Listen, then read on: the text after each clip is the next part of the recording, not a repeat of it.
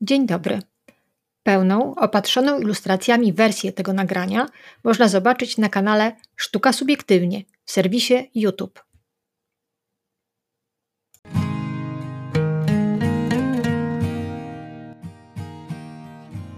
Sztuka minionych wieków pełna jest wzniosłych tematów, wielkich czynów i wydarzeń. Skupieni na podniosłych rozważaniach malarzy, rzadko mamy czas, żeby przyjrzeć się namalowanym przez artystów tłom. W nich czasem ukryte są zaskakujące komentarze. Pozornie puste płaszczyzny mogą kryć w sobie wiele niespodzianek. Skupiając się nad opowieścią zawartą w dziele sztuki, często dostrzegamy tło na samym końcu. Wielokrotnie jest to zamierzonym efektem, do którego prowadzi nas autor. Pełne patosu, podniosłości, dociekań natury politycznej czy etycznej obrazy malarza doby klasycyzmu Jacques'a Louisa Davida kierują nas ku narracji, ku ocenie motywów, poglądów i przekonań. Nie inaczej jest, kiedy 45-letni Dawid maluje swojego przyjaciela, Marata, kiedy w 1793 roku ginie zasztyletowany przez żyrondystkę Jean-Paul Marat, jeden z czołowych przywódców rewolucji francuskiej, to właśnie malarz, Dawid, jako jeden z pierwszych pojawia się na miejscu zbrodni. Obraz, który znajduje się w zbiorach Muzeum Brukseli, jest zapisem tego wydarzenia. Jednocześnie widzimy tak charakterystyczne dla Dawida próby podjęcia mitologizacji i nawiązania do wątków antykizujących. Mara leży w wannie jego postać oświetlona jest intensywnym światłem, czyniąc z rewolucjonisty męczennika nowych czasów. Ciekawe, w jaki sposób Dawid maluje swojego zmarłego przyjaciela. Obraz ma kształt prostokąta pionowego. Wydawać by się mogło, że takie ujęcie i kadr nie do końca odpowiada kształtowi wanny, która ma układ poziomy. Jednak zamierzeniem malarza było stworzenie czegoś na kształt malarskiego pomnika, dzieła skłaniającego do kontemplacji i refleksji. Zmęczeni drastycznością sceny przenosimy nasz wzrok ku górnej partii obrazu. Pozornie nieciekawa, szarobura ściana jest ważnym bohaterem dzieła. Zajmuje blisko połowę powierzchni płótna. Kiedy przyjrzymy się jej bliżej, zauważymy migotliwe tony. Pozornie jednorodna płaszczyzna skonstruowana jest z barw od ugrów, oliwkowych zieleni, aż po ciemne, nasycone brązy. Padające na nią światło tworzy linię diagonalną, która przełamuje układy pionów i poziomów dolnej partii. Surowa ściana jest świadkiem dramatycznego wydarzenia. Staje się komentarzem, ale może także zapowiedzią późniejszych wieków malarstwa, których światło, barwa, wzajemne tony i przenikanie tak mocno zagoszczą w abstrakcji. Oglądając ściany na licznych przedstawieniach malarskich, warto zwrócić uwagę, jak te pozornie nieistotne płaszczyzny wpłynęły na rozumienie malarstwa pozwoliły nawet dawnym artystom wykazać się talentem, który prowadził ich wprost ku widzeniu nieprzedmiotowemu. Intrygująca, pozbawiona dekoracji ściana może kryć w sobie elementy, które mają szerokie znaczenie symboliczne. W ten sposób dochodzimy do głównego tematu, jakim są gwoździe. Kiedy patrzymy na obraz autorstwa Jana Fermera van Delft, Mleczarka, skupiamy się głównie na postaci kobiety, która szykuje tradycyjne śniadanie, składające się z mleka i pokruszonych kawałków chleba. Zgodnie z tradycją XVII-wieczną, obraz jest pełen metafor, odniesień, symboli. Badacze interpretują, że kobieta jest służącą w możnym domu. Wskazują na to podwinięte rękawy, ukazujące spracowane ręce oraz zawinięty zapasek fartuch służąca znajduje się w skromnym gospodarskim pomieszczeniu należącym do zamożnego domu, co potwierdzać mają kafle umieszczone tuż przy podłodze. Są to tak zwane Delftblau, czyli słynna ceramika z miasta rodzinnego fermera. Kobieta ma na głowie czepiec, zapewne jest mężatką. Pozornie jednak spokojny obraz prowadzi nas do bardzo intensywnych rozważań na temat dylematów, dylematów moralnych. Widoczny na podłodze z prawej strony podgrzewacz do stóp jest symbolem rodziny i ciepła domowego, ale nie widzimy w nim żaru. Z lewej strony wisi kosz służący do przynoszenia stargu drobiu. Zazwyczaj uznawany jest za symbol rozwiązłości. Chyba zobaczyliśmy już wszystko. Pozostała jednak ściana i wbity w nią prosty gwóźdź. Ten niepozorny element tworzy ze świeckiego obrazu przesłanie pełne treści religijnych, interpretowane jako element nawiązujący do cierpienia Chrystusa na krzyżu, staje się też swego rodzaju przestrogą, memento dla kobiety, która podejmuje swoje życiowe wybory. Mistrzowskie dzieło Jana Fermera van Delft prezentuje ukazaną z pietyzmem przestrzeń. Czaruje nas precyzją odwzorowania rzeczywistości, pięknem światła i bardzo interesującymi zestawieniami barwnymi. Motyw gwoździa w obrazie znajdziemy też u innych mistrzów malarstwa niderlandzkiego. W dziele Jana Steina, specjalisty od scen rodzajowych, znajdziemy rozbawione towarzystwo. Ciesząca się dużą popularnością tematyka związana z przedstawieniami ludzi we wnętrzach pełnych rozgardiaszu i chaosu spowodowała, że z biegiem czasu domostwa Jana Steina stały się równoznaczne z przysłowiowym pojęciem bałaganu. Niemoralna scena, w której widzimy palące i pijące towarzystwo, a także młodą kobietę, która zdjęła swój czepiec i wysuwa ku górze rękę z kielichem. Jej stopa spoczywa na ogrzewaczu. Tu także, podobnie jak na obrazie fermera, nie ma żaru. Starsza kobieta czytająca list najczęściej interpretowana jest jako stręczycielka. Widoczny tekst odnosi się do przysłowia, które mówi o tym, że zły przykład sprawia, że złe idzie za nim. Jakie wychowanie, jaką edukację odbiorą zatem dzieci, które są przedstawione na obrazie? Są świadkami zdemoralizowania nieskromnej młodej kobiety, a także siedzącego tuż za nią w tle po lewej stronie obrazu mężczyzny, który zamroczony trunkiem nie bardzo wie, gdzie jest i co robi.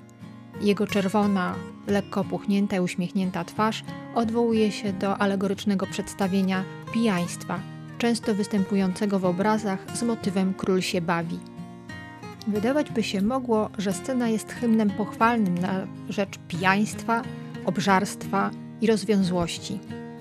Jednakże Jan Stein dodaje swój komentarz, który zmienia tę pozornie frywolną, lekką opowiastkę w moralitet. Z prawej strony na ścianie widzimy wbity gwóźdź. Ma on stanowić swoistą przestrogę dla ucztujących. Jest przywołaniem nieobecnego w dziele krzyża i aluzją do dyskursu o moralności chrześcijańskiej. W obrazie nawet pies odwraca się tyłem. Nie trzeba chyba bardziej wymownego komentarza. Wyobrażenia samotnych gwoździ wbitych w ścianę biorą się w prostej linii z tych, które opowiadają o męce i cierpieniu Chrystusa. Gwoździe odnajdziemy przede wszystkim w tematyce pasyjnej. Jednym z tematów w sztuce wotywnej były arma Christi, czyli narzędzia męki pańskiej, stanowiące element kontemplacji modlitewnej. Umieszczano je najczęściej wokół krzyża, często były też dźwigane przez anioły, które przynosiły różne rekwizyty wiążące się z kolejnymi etapami męki.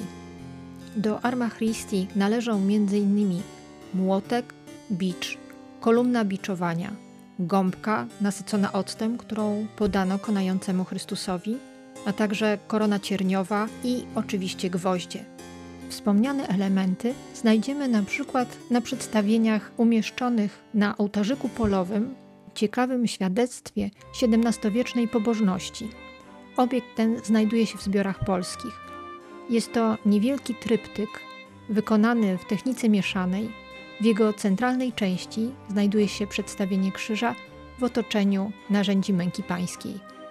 Zgodnie z tradycją, Odkrycia relikwii Świętego Krzyża dokonała święta Helena, matka cesarza Konstantyna.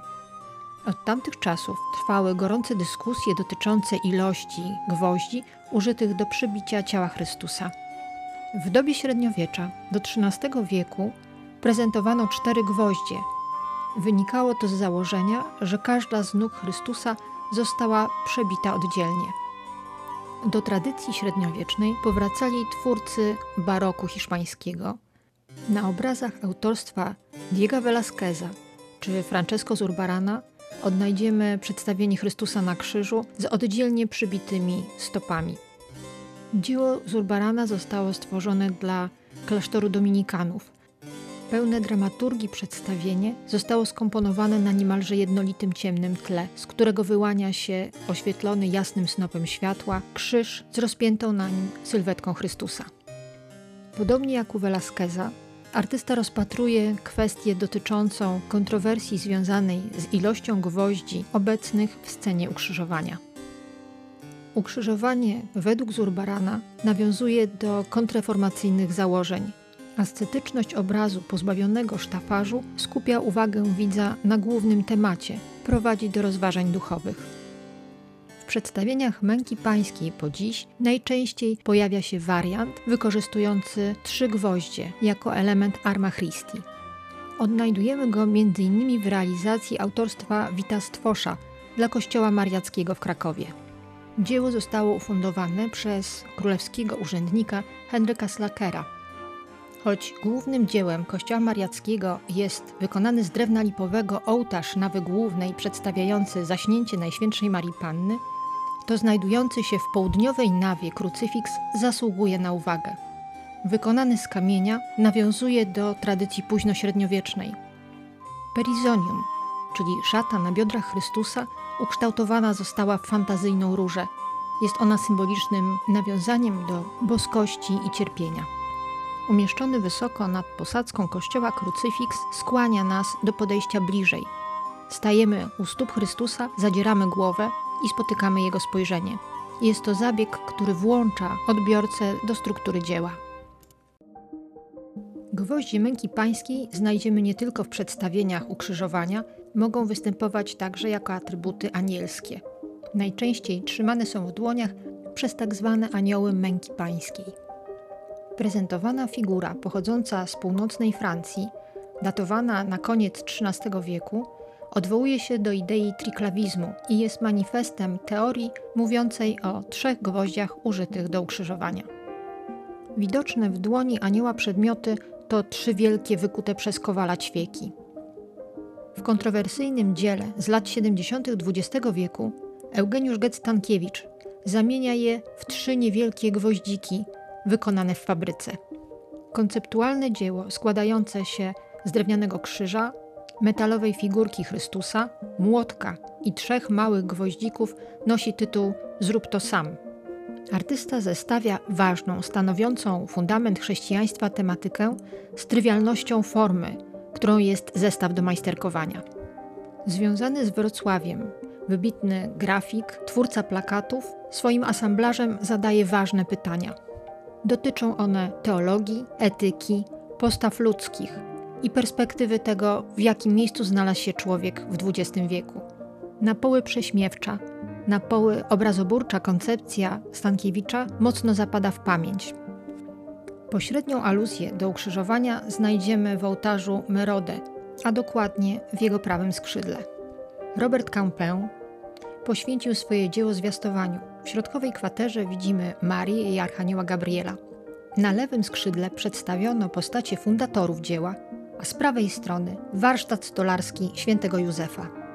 Widzimy typową przestrzeń pracy rzemieślnika okresu renesansu.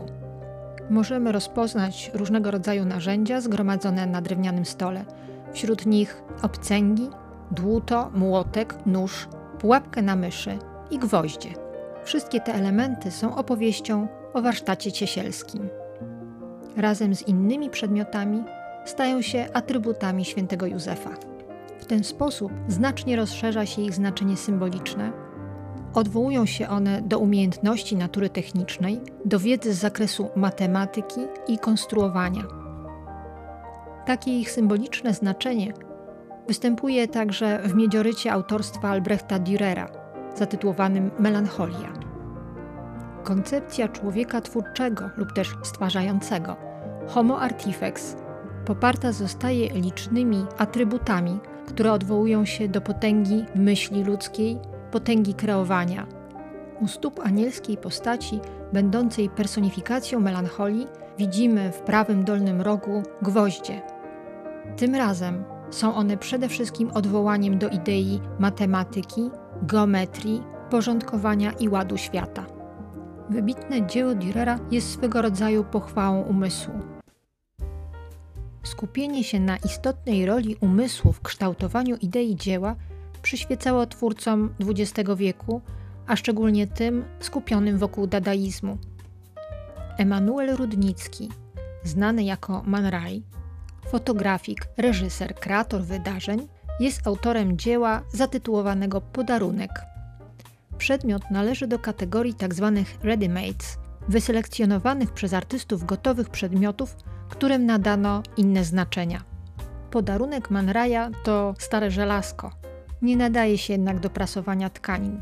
Jest najeżone całą sekwencją sterczących ostro gwoździ. Zaskakuje i zaprzecza swojej funkcji. Artysta swoim przedmiotem odrzuca tradycyjne ścieżki sztuki, wyznacza nowe poszukiwania. Nieużyteczne w swojej podstawowej funkcji żelazko staje się formą żartu, zaskoczenia albo wyzwaniem natury intelektualnej. Podobne treści niesie w sobie dzieło autorstwa Yoko Ono, amerykańskiej artystki konceptualnej pochodzącej z Japonii. Jej pochodzące z lat 60. XX wieku interaktywne dzieło to obraz współkreowany z odbiorcą. Praca składa się z podobrazia, młotka i małego wiaderka wypełnionego gwoźdźmi. Zadaniem wykreowanej przez Yoko Ono akcji artystycznej było stworzenie fakturowej, abstrakcyjnej kompozycji. Zakończone łebkami metalowe druciki tworzą delikatny rysunek składający się z krótkich form, odcinków i punktów. Autorka swoim działaniem podważyła uprzywilejowaną rolę artysty jako kreatora dzieła, podzieliła się z odbiorcami możliwością stworzenia dzieła, rozszerzyła także pojęcie malowania, które nie powinno się ograniczać tylko do pędzla i może być realizowane innymi technikami. Ważnym elementem pracy Yoko Ono jest także ekspresja własna, siła wyrażona poprzez sam gest wbijania gwoździa młotkiem. Czynność ta odbywa się z impetem, z pełnym przekonaniem o celowości działania. Powierzchnia malarska jest brutalnie zadrażniona i poraniona. Interesujące wykorzystanie motywu gwoździa znajdziemy w twórczości Johna Bisbee, który od 30 lat łączy elementy metalowe w rozbudowane koncepcje rzeźbiarskie. Powstają one z wykorzystaniem warsztatu kowalskiego i warsztatu spawalniczego. Rzeźby powstają pod wpływem inspiracji naturą. Wykorzystując dwunastocalowe wielkie ćwieki i ich modułową powtarzalność, Bisbee komponuje wielkie fale, zagmatwane struktury drzew, kwiatów i nasion. Powiększona, przeskalowana forma nasionka, mimo iż wykonana z twardego, zimnego metalu, daje wrażenie naturalności, prowadząc nas do skojarzeń sitowiem, wikliną. Kowalska obróbka metalu zmienia jego strukturę, wprowadza miękkość i giętkość form. Połączone w wiązki gwoździe tracą swoją ostrość, wbrew swojej konstrukcji wydają się miękkie i spolegliwe. Współcześnie masowo produkowane gwoździe nie przedstawiają większej wartości.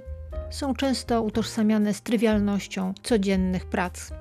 To usytuowanie gwoździ w kulturze zainspirowało brytyjskiego rzeźbiarza Gavina Turka do stworzenia pomnika rzeczy powszedniej artysta wybrał jako temat swojego dzieła gwóźdź.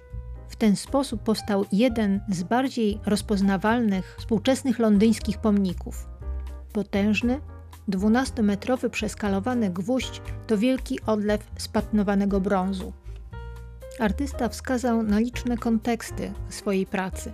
Jednym z nich jest miejsce, w którym rzeźba została usytuowana, czyli między skonstruowanymi ze szkła i metalu wielkimi biurowcami.